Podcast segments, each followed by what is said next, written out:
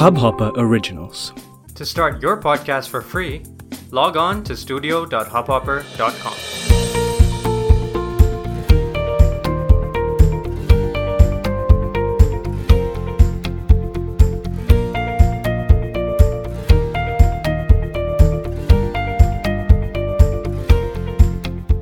Hello मैं हूँ तनुश्री और आप सुन रहे हैं बग बग तनुश्री आज की कहानी है एक भिखारन की, जिसे गरीबी और भूख का वो मंजर देखना पड़ा कि शमशान घाट में जलती हुई चिता पर रोटी सेक कर भी उसने खाई। स्टेशन में भीख मांगने वाली, लेकिन फिर भी पद्मश्री से सम्मानित। आखिर क्यों एक भिखारी को पद्म पुरस्कार से सम्मानित किया गया? यही तो है, जो बनाता है उनकी कहानी को वेरी इंटरेस्टिंग सिंधुताई शापकाल। एक गरीब चरवाहे परिवार में भले ही जन्म लिया, पर सिंधुताई हमेशा से भिखारी नहीं थी। ये तो हालात थे जिन्होंने उनको भीख मांगने पर मजबूर कर दिया। सिंधुदाई को बचपन से ही माँ का प्यार नहीं मिला। माँ थी तो ज़रूर, लेकिन लड़की होने की वजह से वो सिंधुताई को हमेशा एक बोझ ही मानती थी। अपने ही घर में वो अनवांटेड कहलाई जाती थी, जैसे कोई फटा हुआ चिंदी सा कपड़े का टुकड़ा। जी हाँ चिंदी। इसी नाम से बुलाते थे उनको उनके घर वाले। इसीलिए जल्द से जल्द सिंधुताई के बोझ से छुटकारा पाने के लिए महज 10 साल की उम्र में उनकी शादी 20 साल बड़े आदमी से करा दी गई। मायके में माँ का प्यार तो मिला नहीं। शादी के बाद ससुराल में सास का प्यार और पति का प्यार भी नहीं मिला। मिला तो बस जुल्म और जिल्लत। 20 साल की उम्र तक सिंधुताई के दो बेटे हो चुके थे और फिर वो दोबारा माँ बनी। जब वो तीसरे बच्चे के साथ गर्भवती थी तो गाँव के एक सरपंच के खिलाफ उन्होंने एक फॉरेस्ट ऑफिशियल से कम्प्लेन कर दी। कि वो गाँव वालों से काम कराता है, उनके मवेशियों के गोबर लेके बेचता है, लेकिन उनको उनका मेहनताना नहीं देता। इस बात पर वो सरपंच आग बबूला हो उठा। वो सिंधुताई से बदला लेने की सोचने लगा। एंड लाइक ऑलवेज औरत से बदला लेने का उसने सबसे आसान और सबसे घिनौना रास्ता चुना। उसके चरित्र पर लांछन लगाकर। उसने गाँव में अफवाह फैला दी कि सिंधुताई का उसके साथ चक्कर चल रहा है और उनकी कोख में पल रहा बच्चा उसका है, जिस वजह से सिंधुताई उस पर शादी करने के लिए दबाव डाल रही है और मना करने पर उन्होंने उस पर झूठा आरोप लगा दिया। ये अफवाह जब सिंधुताई के पति तक पहुँची तो उसने उन्हें घर से निकाल दिया। और बच्ची को भी नहीं अपनाया। पूरे गाँव में अकेली सिंधुताई थी जिन्होंने गाँव वालों पर हो रहे अन्याय के खिलाफ सच बोलने की हिम्मत की। लेकिन जब सिंधुताई पर अन्याय हुआ तो कोई उनके लिए खड़ा नहीं हुआ, बल्कि उनका सबने तिरस्कार किया। इतना कि जब उनकी डिलीवरी हुई तो गाँव का कोई इंसान उनकी मदद के लिए नहीं आया। उन्होंने अपनी बेटी को एक गौशाला में जन्म दिया और खुद पास पड़े एक पत्थर से उसकी जन्म नाल काटी। सिंधुताई खुद कहती हैं कि उनको 16 बार पत्थर से मारना पड़ा था इस नाल को काटने के लिए। जब पूरी दुनिया आपके खिलाफ हो जाती है ना तो बस एक इंसान का सहारा काफ़ी होता है हर मुश्किल का सामना करने के लिए, और वो होती है माँ। सिंधुताई ने भी अपनी माँ के घर का ही रुख किया, लेकिन वहाँ भी उनको तिरस्कार ही मिला। उनकी माँ ने उन्हें अपनाने से मना कर दिया। अब सिंधुताई कहाँ जाए? क्या करे? ससुराल वालों ने घर से निकाल दिया। पिता का भी अब तक देहांत हो चुका था और अब माँ ने भी घर पर पनाह न देकर जीते जी मार डाला था।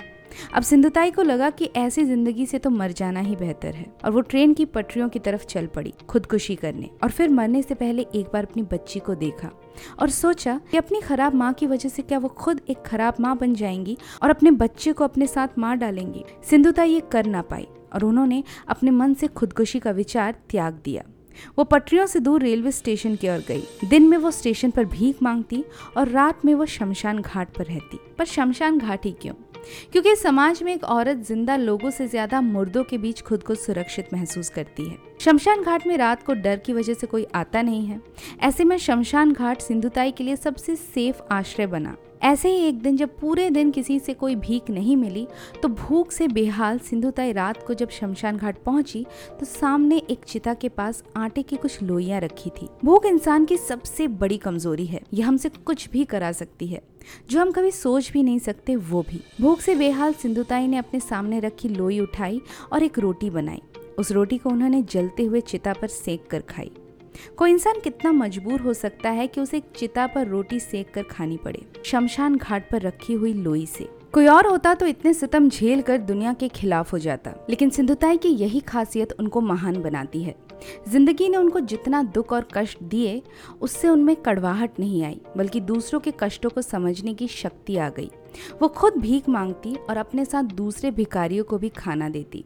भीख मांगने के दौरान वो ऐसे कई लोगों से मिली जो उन्हीं की तरह समाज और परिवार से निकाले जा चुके थे, जिनका इस दुनिया में उन्हीं की तरह कोई नहीं था। सिंधुताई ने बरसों भीख मांगा, ट्रेन्स में स्टेशन में और कई साल बाद पैसे इकट्ठा कर कर एक अनाथ आश्रम खोला, जहाँ उन्होंने भीख मांग मांग कर 1500 से ज़्यादा अनाथों को सहारा दिया, जो प्यार से उन्हें माई बुलाते हैं। माई, यानी कि माँ। कई बार आश्रम चलाने के लिए सिंधुताई को खुद भूखा भी रहना पड़ा, लेकिन माँ तो आखिर माँ होती है। वो खुद भूखा रह लेती है, लेकिन अपने बच्चों को खाना ज़रूर देती है। सिंधुताई के अपनाए ऐसे कई बच्चे हैं जो आज डॉक्टर्स और लॉयर्स बन चुके हैं और एक बेहतर जीवन जी रहे हैं। कहीं वो दूसरों के साथ भेदभाव न करे, इसलिए उन्होंने अपनी खुद की बेटी को पुणे के एक ट्रस्ट को सौंप दिया था। आज उनकी बेटी भी अनाथ आश्रम चलाती है और अपनी माँ की ही तरह उनका सहारा बन रही है, जिनको सहारा देने के लिए इस दुनिया में कोई नहीं है। एक समय ऐसा भी आया कि सिंधुताई का वो पति, जिसने उन्हें मारकर घर से निकाल दिया था, वो वापस लौट कर उनके पास आया। इस वक्त हालात ने उसे लाचार बना दिया था। अब उसे सहारे की ज़रूरत थी। लेकिन सिंधुताई ने उसकी मदद करने से मना कर दिया, एक बीवी के रूप में। क्योंकि वो रिश्ता तो सालों पहले खत्म हो चुका था। अब उन्होंने एक शर्त रखी कि अगर कोई अनाथ बच्चा मेरे द्वार आता तो मैं हर हाल में उसे अपनाती। बिना ये देखे कि वो कौन है, कहाँ से आया है, उसकी उम्र क्या है। मेरे लिए सब मेरे बच्चे हैं और मैं सबकी माँ। अगर मेरा बच्चा बनकर तुम रहना चाहो तो मैं तो सबकी माँ बनी चुकी हूँ। और फिर सिंधुताई ने अपने एक्स हस्बैंड को भी अपने आश्रम में पनाह दी, लेकिन एक माँ के रूप में। सिंधुताई अब हमारे बीच नहीं रही। उनका 4 जनवरी 2022 को पुणे में देहांत हो गया। लेकिन जीते जी सिंधुताई ने पूरी दुनिया को ये बता दिया कि माँ बनने के लिए जन्म देना ज़रूरी नहीं है। ममता तो एक एहसास है। किसी के लिए निस्वार्थ भाव से कुछ करना ही ममता है। फिर चाहे वो आपकी खुद की संतान हो या किसी और की। ममता किसी भी रूप में किसी भी जगह से आ सकती है। वो उतनी ही एक औरत में है जितना की एक आदमी में। या फिर उसमें जो इन दोनों से परे है। वो हज़ारों करोड़ों के मालिक में भी है और हज़ारों बच्चों की माँ बने एक भिखारी में भी। ममता तो बस एक एहसास है और इस एहसास को जब सूरत मिल जाती है तो वो बन जाती है सिंधुताई शापकाल और ममता की यही खूबसूरती उसे बनाती है वेरी इंटरेस्टिंग तो ये तो थी सिंधु ताई की कहानी। मेरा बहुत टाइम से मन था सिंधु ताई से मिलने का। लेकिन कई बार ऐसा होता है ना कि हम सोचते हैं, हमें लगता है कि चीज़ें हम कर लेंगे, बहुत टाइम है, लेकिन टाइम ही नहीं रहता और चीज़ें नहीं हो पाती हैं। तो सिंधुताई से तो मैं नहीं मिल पाई और अब तो मिल भी नहीं पाऊँगी, लेकिन एक अफसोस ज़रूर है इस बात का कि मैं बस सोचती रह गई और ऐसा कभी हो ना पाया। लेकिन एटलीस्ट इस कहानी के ज़रिए मैं उनकी कहानी कुछ और लोगों तक पहुँचा सकूँ। बस यही कोशिश है इस एपिसोड की। तो आई होप ये कहानी आपको काफ़ी इंस्पायरिंग लगी होगी। और अगर आप इस कहानी का विजुअल रिप्रेजेंटेशन भी देखना चाहते हैं तो आप मेरे यूट्यूब चैनल वेरी इंटरेस्टिंग पर देख सकते हैं। वहाँ पे मैंने ये एपिसोड ऑलरेडी डाल दिया है। इस एपिसोड को आने में थोड़ी देर लग गई आ, क्योंकि मैं थोड़ी बिज़ी हो गई थी। तो माफ़ी चाहूँगी इस बात के लिए। अब से मैं पूरी कोशिश करूँगी कि वेडनेसडे के वेडनेसडे एपिसोड आ जाए। और जैसे कि मैंने प्रॉमिस किया था कि हंड्रेड के की खुशी में जो एपिसोड आने वाला है स्पेशली जिसमें मैं आपके सारे क्वेश्चंस के आंसर्स दूँगी। तो वो बहुत जल्दी आएगा। लेकिन मैं थोड़ा वेट कर रही हूँ कि अगर आप में से कोई रह गए हो जो मुझे अपने क्वेश्चंस भेजना चाहें तो मैं सारे क्वेश्चंस का एक एपिसोड में जवाब दे दूँगी। तो अगर आपके भी कोई सवाल हो पॉडकास्टिंग से रिलेटेड मुझसे रिलेटेड या फिर अगर आप एक पॉडकास्टर बनना चाहते हैं, लेकिन आपको नहीं पता कि आप कैसे शुरुआत करें, और कोई भी सवाल अगर आपके जहन में हो तो आप मुझे वो भेज सकते हैं। आईडी है at the rate bug Tanushree पर इंस्टाग्राम और फेसबुक पर। इसके अलावा भी अगर आपका कोई भी फीडबैक हो इस पॉडकास्ट से जुड़ा हुआ तो वो भी आप मेरे साथ शेयर कर सकते हैं इसी आईडी पर। तो मिलते हैं बगबग तनुश्री के एक और एपिसोड के साथ। तब तक अपना ख्याल रखिएगा, खुश रहिएगा लाइक आई ऑलवेज से करते रहिए बगबग